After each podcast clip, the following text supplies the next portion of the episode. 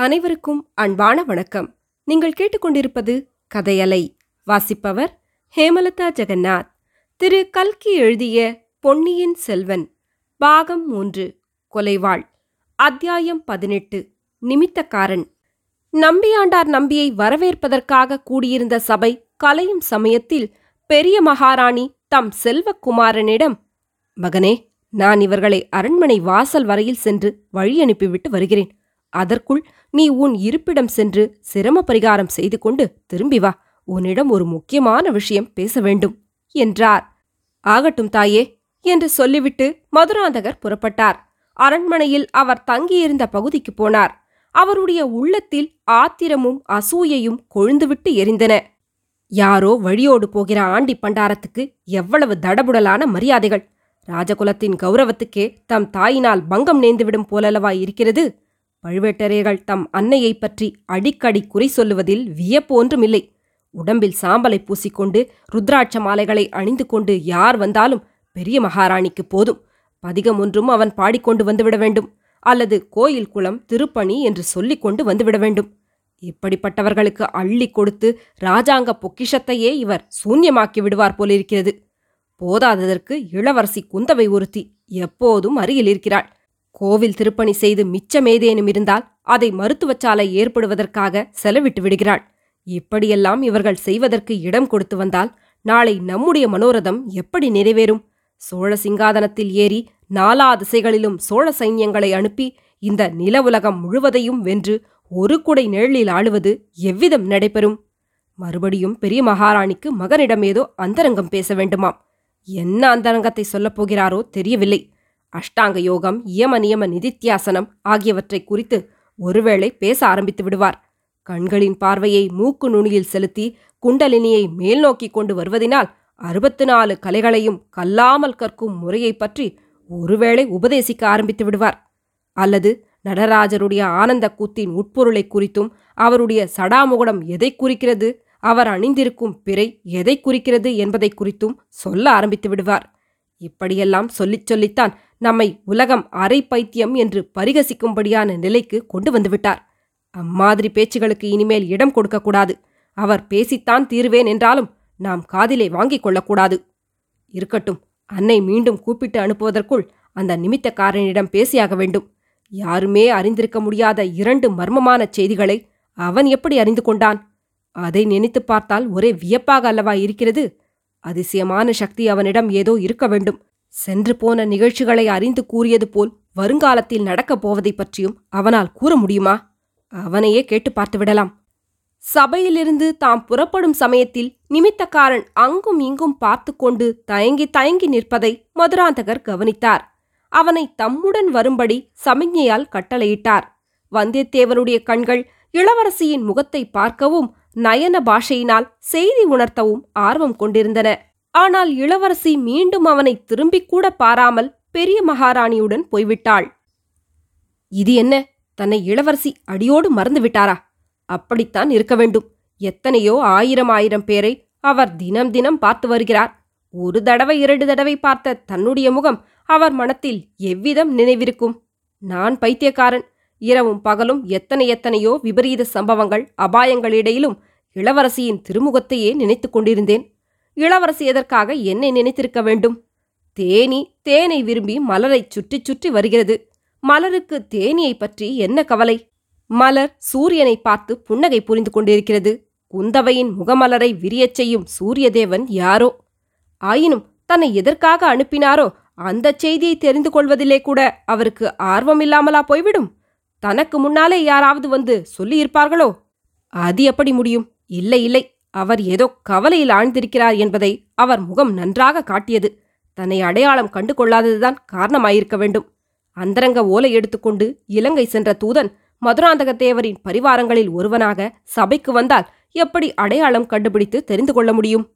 ஆஹா! இளவரசியை சந்தித்து அந்நகரில் நுழைவதற்கு தான் கையாண்ட யுக்திகளைப் பற்றி சொல்லும்போது அவர் எவ்வளவு ஆச்சரியமடைவார்?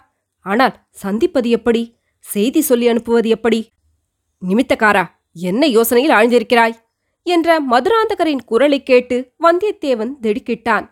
அதற்குள்ளே அவர்கள் அரண்மனையில் மதுராந்தகத்தேவருடைய தனி அறைக்கு வந்திருக்கிறார்கள். அந்த நாளில் ஜோதிடர்கள் ஆருடக்காரர்கள் ரேகை பார்த்து குறி சொல்வோர் நிமித்தக்காரர் என்று வருங்காலத்தை பற்றி சொல்வோர் பலர் இருந்தனர். ஜோதிடர்கள் ஜாதகம் பார்த்தும் கிரகங்கள் நட்சத்திரங்களின் சஞ்சாரத்தை கணித்தும் ஜோதிடம் சொல்வார்கள். ஆரூடக்காரர்கள் தங்களிடம் வருவோர் பேசும் சொற்களைக் கொண்டும் ஆருடம் கேட்கும் வேளையைக் கொண்டும் நூற்றெட்டில் ஓர் இலக்கம் சொல்லும்படி கேட்டும் சுபாசுபங்களைப் பற்றி பொதுப்படையாகச் சொல்லுவார்கள். ரேகை சாஸ்திரமோ அன்றைக்கு இருந்தபடியே இன்றைக்கும் இருந்து வருகிறது. நிமித்தக்காரர்கள் என்பவர்கள் ஞான திருஷ்டி படைத்த முனிப்புங்கவர்களைப் போல் அகக்கண்ணினால் பார்க்கும் ஆற்றல் உடையவர்கள். அவர்கள் மனத்தை ஒருமுகப்படுத்தி வைத்துக்கொண்டு அகக்கண்களின் உதவியினால் முக்கால நிகழ்ச்சிகளையும் நேரில் பார்ப்பது போல் பார்த்து உரைப்பார்கள். சிலர் புறக்கண்களை மூடிக்கொண்டு தியானத்தில் அமர்ந்து சொல்வார்கள். இன்னும் சிலர் தீபப்பிழம்பை உற்று நோக்கிய வண்ணம் மனத்தை ஒருமுகப்படுத்திக் கொண்டு நடந்து போன நடக்கப் போகிற நிகழ்ச்சிகளை அந்த தீபப்பிழம்பில் பார்த்து சொல்வார்கள். இன்னும் சிலருக்கு எதிர்ப்பட்டவர்களின் முகத்தை பார்க்கும்போதே அவர்களுடைய சென்ற கால வரலாறும் வருங்கால வரலாறும் மனத்தில் தோன்றிவிடும். இத்தகைய அதிசய சக்திகள் படைத்தவர்களைத் தவிர காக்கை இடம் போயிற்றா வலம் போயிற்றா என்பது முதலான வெளி நிகழ்ச்சிகளைக் கொண்டு சகுன பலன்களை உரைக்கும் சாதாரண நிமித்தக்காரர்களும் உண்டு. வந்தியத்தேவன் தன்னை நிமித்தக்காரா என்று மதுராந்தகர் அழைத்ததும் திடுக்கிட்டான். இளவரசன் மேலும் தன்னை என்னென்ன கேள்விகள் கேட்பாரோ தெரியவில்லை. அவற்றுக்கெல்லாம் சாமர்த்தியமாக தக்க விடை கூறி சமாளித்துக் கொள்ள வேண்டும். கடவுளே இங்கிருந்து இவரிடமிருந்து தப்பித்துச் செல்வது எப்படி? இளவரசியை தனியாக சந்தித்து பேசுவது எப்படி? வேறு யோசனை ஒன்றுமில்லை ஐயா. நான் நிமித்தக்காரனாய் இருப்பதைக் காட்டிலும் இப்போது சபையில் பார்த்த பிள்ளையைப் போல் நாலு பதிகங்களை கற்றிருந்தால் எவ்வளவு நன்றாயிருக்கும்? எனக்கும் எவ்வளவு உபச்சார மரியாதையெல்லாம் நடக்கும் என்றுதான் சிந்தித்துக் கொண்டிருந்தேன் என்றான். யார் வேண்டாமென்றார்கள் நீயும் தேவார திருப்பதிகம் கற்றுக்கொண்டு பாடுவதுதானே? இன்னாருக்கு இன்னபடி என்று எழுதியிருப்பது போலத்தானே நடக்கும் இளவரசே? வீண் ஆசைப்பட்டு என்ன பயன்? பதிகம் பாடிய அந்த பிள்ளையைப் பற்றி உனக்கு என்ன தோன்றுகிறது? அவனுடைய யோகம்? மிக உயர்ந்த யோகம். சிவயோகமும் ராஜயோகமும் கலந்தது. மன்னர்களும் மகாராணிகளும் அந்த பிள்ளைக்கு மரியாதை செய்வார்கள். மகான்களுடைய பெயருடனே அவருடைய பெயரும் சேர்ந்து இப்பூவுலகத்தில் நெடுங்காலம் விளங்கும். வல்லவரையன் ஏதோ குருட்டாம் போக்காக இவ்விதம் கூறினான். ஆனால் மதுராந்தகருடைய மனத்தில் அவனுடைய வார்த்தைகள் பெரும் கிளர்ச்சியை உண்டாக்கிவிட்டன. என்னுடைய யோகம் எப்படி என்று சொல் பார்க்கலாம். அவனுடைய யோகத்தைப் போலவே தங்கள் யோகமும் சிவயோகமும் ராஜயோகமும் கலந்தது. ஆனால் இன்னும் மேன்மையானது. அப்பனே கொஞ்சம் விவரமாக சொல் பார்க்கலாம். வல்லவரையன் என்ன சொல்வது என்று யோசிக்க அவகாசம் வேண்டினான். ஆகையால் இப்படியெல்லாம் அவசரப்பட்டால் முடியுமா? விவரமாக சொல்ல வேண்டுமானால் தீபமேற்றி வைத்து அகிர்புகை போடச் சொல்ல வேணும். தாங்களும் தீபத்துக்கு பின்னால் உட்கார்ந்து கொள்ள வேணும். அப்போது வருங்கால நிகழ்ச்சிகளை நடக்கப் போகிறபடியே பார்த்துச் சொல்வேன். மதுராந்தகர் பரபரப்பு அடைந்து தீபமேற்றி வைக்கும்படியும் அகிர்புகை போடும்படியும் கட்டளையிட்டார். தீபத்துக்கு முன்னாலும் பின்னாலும் இரண்டு மனைகளும் போடப்பட்டன. மதுராந்தகர் ஒரு மனையில் உட்கார்ந்த பின்னர் அவருக்கெதிரே வந்தியத்தேவன் உட்கார்ந்தான். கண்ணை மூடிக்கொண்டு சிறிது நேரம் தியானத்தில் ஆழ்ந்திருந்தான். அவனுடைய வாய் ஏதோ மந்திரங்களை முணுமுணுத்துக் கொண்டிருந்தது. பிறகு அவன் உடம்பை ஒரு குலுக்கு குலுக்கிக் கொண்டு ஆவேசம் வந்தவனைப் போல் நடித்தான். வெறியாட்டக்காரனைப் போல் அவன் உடல் நடுங்கிற்று. பின்னர் கண்களை அகலத் திறந்தான். எதிரிலிருந்த தீபத்தின் பிழம்பை உற்று பார்க்கலானான். சற்று நேரம் பார்த்துவிட்டு மதுராந்தகத்தேவரை நோக்கி ஐயா தங்களைப் பற்றி அலட்சியமாக நான் ஏதாவது சொல்லியிருந்தால் மன்னிக்க வேண்டும். தங்களுடைய யோகம் சாதாரண யோகமல்ல. அங்கே சபையில் உட்கார்ந்து பாட்டு படித்த பிள்ளையின் யோகத்துக்கும் தங்கள் யோகத்துக்கும் யாதொரு சம்பந்தமும் இல்லை. அந்த பிள்ளையின் யோகம் அரசர்களின் ஆதரவினால் ஏற்படும் ராஜயோகம். தங்களுடைய யோகத்தைப் பற்றி இந்த தீபத்திலே நான் காண்பது? ஆஹா என்னையே பிரமிக்கச் செய்கிறது என்றான். அப்படி என்ன காண்கிறாய்? சொல் சொல் என்றார் மதுராந்தகர். ஆஹா எப்படிச் சொல்வேன்? சொல்வதற்கு வார்த்தைகள் எனக்கு கிடைக்கவில்லை. கண்ணு கெட்டிய தூரம் மணிமுடி தரித்த மன்னர்கள் அணிவகுத்து நிற்கிறார்கள். மந்திரிகளும் சாமந்தர்களும் அதிகாரிகளும் வரிசை வரிசையாக நிற்கிறார்கள். அவர்களுக்கு அப்பால் முடிவில்லாத கடலைப் போல் சேனா வீரர்கள் அலைமோதிக்கொண்டு நிற்கிறார்கள். அவர்கள் கையில் பிடித்த வேல்களும் வாள்களும் மார்பில் தரித்த கவசங்களும் ஒளி வீசி கண்ணை பறிக்கின்றன. தூரத்திலுள்ள மாட மாளிகைகளின் மேல் ஜனங்கள் நின்று ஆர்ப்பரிக்கிறார்கள். கோட்டை கொத்தளங்கள் மீதெல்லாம் மக்கள் கூட்டம் கூட்டமாய் நிற்கின்றனர். அவர்கள் அவர்கள் ஏதோ கோஷம் செய்கிறார்கள். சொல் சொல் மக்கள் என்ன கோஷமிடுகிறார்கள்? இளவரசே பல்லாயிரம் மக்களின் கோஷமாகையால் நன்றாக கேட்கவில்லை. சோழகுலத் தென்றல் வாழ்க திரிபுவன சக்கரவர்த்தி வாழ்க மன்னாதி மன்னர் வாழ்க என்றெல்லாம் கோஷிப்பது போல தோன்றுகிறது. அப்புறம் என்ன? மக்கள் திரண்டு கூட்டம் கூட்டமாக முன்னேறி வருகிறார்கள். வேலும் வாளும் பிடித்த வீரர்கள் அவர்களை தடுத்து நிறுத்துகிறார்கள். சிறிது நேரம் அங்கே ஒரே கூச்சலும் குழப்பமுமாக இருக்கிறது. சரி சரி கூட்டம் எதற்காக கூடியிருக்கிறது? அதைச் சொல். அதைத்தான் நானும் இப்போது பார்க்கப் போகிறேன். கூட்டத்தின் மத்தியில் புலிக்கொடி வானலாவி பறக்கிறது. அதற்கு கீழே மீனக்கொடி விற்கொடி பனைக்கொடி சிங்கக்கொடி ரிஷபக்கொடி பன்றிக்கொடி ஆகியவை தாழ்வாக பறக்கின்றன. மயன் மாளிகையைப் போன்ற சபா மண்டபத்தின் நடுவிலே நவரத்ன சகிதமான தங்க சிங்காசனம் போட்டிருக்கிறது. அருகில் ஒரு பீடத்தில் கோடி சூரிய பிரகாசமான வைர வைடூரியங்கள் பதித்த மணிமகுடம் ஒன்று வைத்திருக்கிறது. சிங்காசனத்துக்கு மேலே தன்மதியின் வெண்ணிலாவையொத்த குளிர்ச்சி பொருந்திய வெண்கொற்ற குடை விரித்து கவிந்திருக்கின்றது. தேவ கண்ணீரை போன்ற பெண்கள் கைகளில் வெண்சாமரங்களை வைத்துக்கொண்டு காத்திருக்கிறார்கள். பற்பல புண்ணிய தீர்த்தங்களிலிருந்து கொண்டு வந்த தண்ணீருடன் பொற்குடங்கள் வரிசையாக வைத்திருக்கின்றன. இளவரசே பட்டாபிஷேகத்திற்கு எல்லாம் ஆயத்தமாகிவிட்டன. யாருக்கு பட்டாபிஷேகம்? அதைச் சொல்லப்பனே என்றார் மதுராந்தகர். இதோ அதுவும் தெரிந்துவிடும். சபா மண்டபத்தின் பிரதான வாசற்கதவு திறக்கிறது. பலவகை கட்டியம் கூறிக்கொண்டு சிலர் உள்ளே வருகிறார்கள்.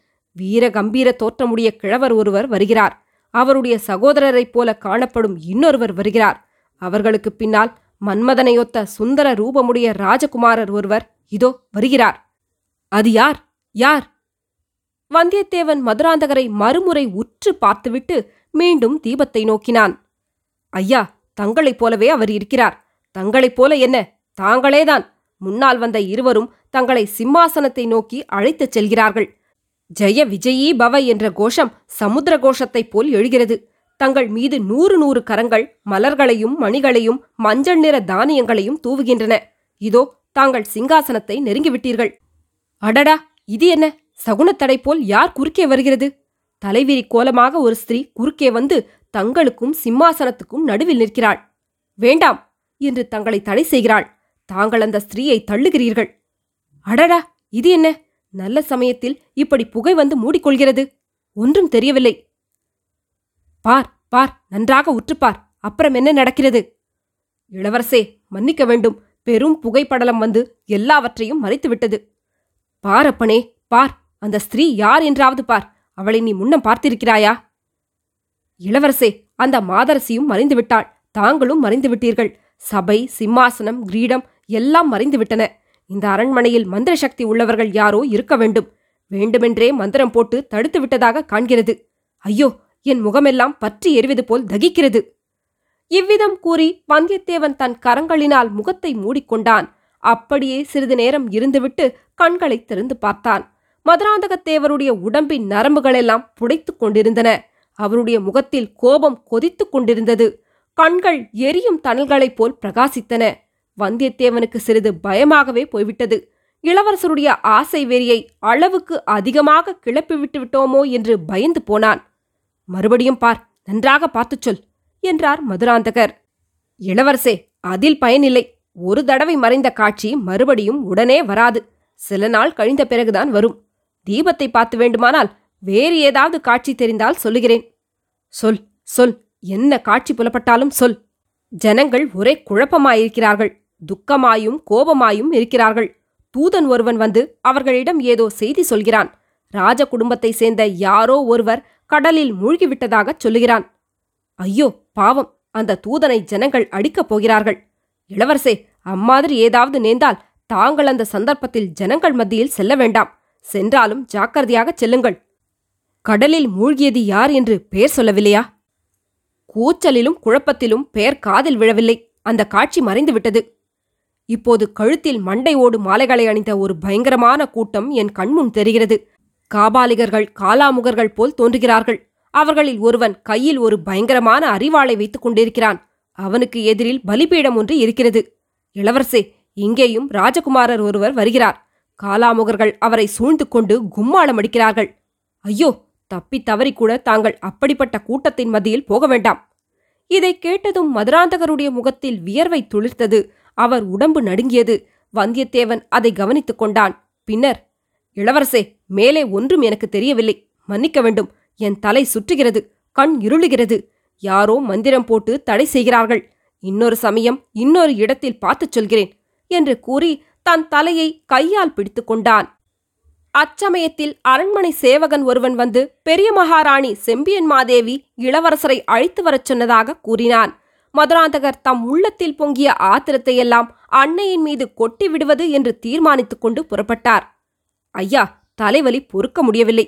அரண்மனைக்கு வெளியே சென்று இந்த நகரை கொஞ்சம் சுற்றி பார்த்துவிட்டு வருகிறேன் என்று வந்தியத்தேவன் அவரிடம் கூறி அனுமதி பெற்றுக்கொண்டான் பழையாறை மருத்துவர் மகன் பினாகபாணி பண்டிதனுக்கு வாழ்க்கையில் ஒரு புதிய ரசம் ஏற்பட்டிருந்தது. சில நாளைக்கு முன்பு வரையில் அவன் தந்தையிடம் மருந்து சாஸ்திரம் கற்றுக்கொள்வதுடன் திருப்தியடைந்தான் கோடிக்கரை பிரயாணத்தின் போது வந்தியத்தேவன் வெளி உலகத்தைப் பற்றி பல விஷயங்களை அவனுக்கு கூறினான். அத்துடன் மட்டும் அவன் நிற்கவில்லை. புதிதாக காதல் வலையில் விழுந்தவர்களுக்கு அதை பற்றி யாரிடமாவது பேசத் தோன்றுவது இயல்பு. வைத்தியர் மகன் முதல் தர அசடு என்று தெரிந்து கொண்ட வந்தியத்தேவன் அவனிடம் பெண்களிடம் காதல் கொள்வதை பற்றிய அபாயங்களைப் பற்றி பேசலானான். தான் ஒரு பெண்ணிடம் காதல் கொண்டு அதன் பயனாக அனுபவித்து வரும் இன்பத் துன்பங்களைப் பற்றியும் கூறினான். வைத்தியர் மகன் பினாகபாணி இந்த பேச்சுகளை முதலில் அவ்வளவாக ரசிக்கவில்லை. சிறிது சிறிதாக அவன் மனம் மாறியது. வந்தியத்தேவனிடம் விவரமில்லாத அசூயையும் ஆத்திரமும் ஏற்பட்டன. அவனுடைய மனத்தை கவர்ந்த மங்கையின் ஊர் பெயர் என்ன என்று கேட்டான். வந்தியத்தேவன் சொல்ல மறுத்துவிட்டான். அதனால் பினாகபாணியின் கோபம் அதிகமாயிற்று. கோடிக்கரை போய்ச் சேருவதற்குள் வந்தியத்தேவனை வைத்தியரின் மகன் தன்னுடைய சத்ருவாகவே கருதத் தொடங்கிவிட்டான். அவன் மனத்திற்குள் புதைந்து கொண்டிருந்த தீ பூங்கோழியை பார்த்ததும் கொழுந்துவிடத் தொடங்கியது. பூங்கோழி அவனை மறுத்தளித்ததுடன் பரிகாசமும் செய்தாள். அவள் தன்னை காட்டிலும் வந்தியத்தேவனை அதிகம் மதிக்கிறாள் என்று தெரிய வந்ததும் பினாகபாணியின் பைத்தியம் முற்றுவிட்டது. வந்தியத்தேவனை தொடர்ந்து வந்த வீரர்களிடம் அவனை காட்டிக் கொடுக்கவும் துணிந்தான். பழுவேட்டரையரின் ஆட்கள் வந்தியத்தேவனை பிடிக்க முடியாமல் பினாகபாணியை பிடித்துக்கொண்டு தஞ்சை சென்றார்கள். சிறிது நேரம் அவன் பாதாளச் சிறையில் வசிக்கும்படி நேர்ந்தது. இதனாலெல்லாம் அவனுக்கு முன்னமே வந்தியத்தேவனிடம் உண்டாகியிருந்த கோபம் மேலும் வளர்ந்தது. இளவரசி குந்தவை அவனை பார்த்து பேசி விடுதலை செய்வதற்காக பாதாளச் சிறைக்கு போவதற்கு முன்னாலேயே அவன் விடுதலையாகி இருந்ததைக் கண்டோம். விடுதலை செய்தவள் பழுவூர் இளையராணி நந்தினிதான். தன்னிடம் சொல்லிக்கொள்ளாமல் வந்தியத்தேவன் தஞ்சை அரண்மனையிலிருந்து தப்பிச் சென்றது பற்றி நந்தினி கோபமும் சந்தேகமும் கொண்டிருந்தாள். அவன் பழையாறை சென்று பிறகு ஈழ் நாட்டுக்கு திரும்பிச் சென்றதை அறிந்த பிறகு அவளுடைய சந்தேகம் அதிகமாயிற்று. எப்படியும் ஒரு நாள் பழையாறைக்கு திரும்பி வந்து இளவரசி குந்தவையை பார்க்க முயல்வான் என்று ஊகித்தாள். அப்போது அவனை கண்டுபிடித்து செய்தி அனுப்ப பழையாறையில் தனக்கு நம்பகமான ஆள் ஒருவன் வேண்டுமென்று தீவிரமாக எண்ணினாள். வைத்தியர் மகன் பினாகபாணியை பார்த்து பேசிய பிறகு அவன் அந்த வேலைக்கு சரியான ஆள் என்று முடிவு செய்தாள். அவனிடம் அந்த பெரிய பொறுப்பை ஒப்புவித்தாள். உனக்கு துரோகம் செய்துவிட்டு தப்பிச் சென்றவன் சீக்கிரத்தில் ஒரு நாள் பழையாறைக்கு திரும்பி வருவான். நீ கண்ணும் கருத்துமாக பார்த்திருந்து அவன் எங்கெங்கே போகிறான் என்னென்ன செய்கிறான் என்பதை கவனித்து எனக்கு உடனே சொல்லி அனுப்ப வேண்டும். அவ்விதம் செய்தால் உனக்கு வேண்டிய வெகுமதிகளை அளிப்பேன் என்றாள். பின்னர் சின்ன பழுவேட்டரையரும் அவனை அழைத்து வந்தியத்தேவனை பற்றி கட்டளையிட்டார். அந்த ராஜதுரோகி திரும்பி வரும்போது அவனை பிடித்துக் கொடுத்தால் உன்னை நமது ஒற்றர் படையில் சேர்த்து பெரிய அதிகாரியாக்கி விடுவேன் என்று அவனுக்கு ஆசி காட்டியிருந்தார். அது முதல் பினாகபாணி மருத்துவத் தொழிலில் பற்ற எழுந்துவிட்டான் ஏதேதோ ஆகாச கோட்டைகள் கட்டிக்கொண்டே பழையாறை நகரின் வீதிகளில் ஓயாமல் அலைந்து கொண்டிருந்தான். திடீர் திடீரென்று அவனுக்கு சந்தேகம் உதித்துவிடும். வீதியில் போகிறவர்களின் அருகில் ஓடிச் சென்று முகத்தை உற்று பார்ப்பான். இவனில்லை என்று முணுமுணுத்துக் கொண்டே அப்பால் செல்வான். இதை பார்த்த பலரும் வைத்தியர் மகனுக்கு சித்தப்பிரமை பிடித்துவிட்டது என்று எண்ணத் தொடங்கினார்கள். ஆயினும் பினாகபாணி தன்னுடைய முயற்சியை கைவிடவில்லை. மதுராந்தகத்தேவரும் அவருடைய பரிவாரங்களும் பழையாறைக்குள் பிரவேசித்த போது பினாகபாணி அவர்களை அவ்வளவு நன்றாக கவனிக்கவில்லை. அவர்களில் வந்தியத்தேவன் இருக்கக்கூடுமென்று அவன் எதிர்பார்க்கவில்லை. திருநாரையூர் நம்பியின் பல்லக்கை சூழ்ந்திருந்த பெரும் கூட்டத்திலே அவன் சுற்றி சுற்றி வந்து பார்த்து கொண்டிருந்தான். அப்போது சற்று தூரத்தில் மதுராந்தகருடைய பரிவாரம் போவது தெரிந்தது. மதுராந்தகருக்கு அருகில் குதிரை மேலிருந்தவன் ஒரு தடவை திரும்பி பார்த்தபோது பினாகபாணிக்கு ஐயம் உதித்தது. ஆனால் அவன் விரைவாகச் சென்று அரண்மனையில் புகுந்துவிட்டபடியால் சந்தேகத்தை தீர்த்து கொள்ள முடியவில்லை.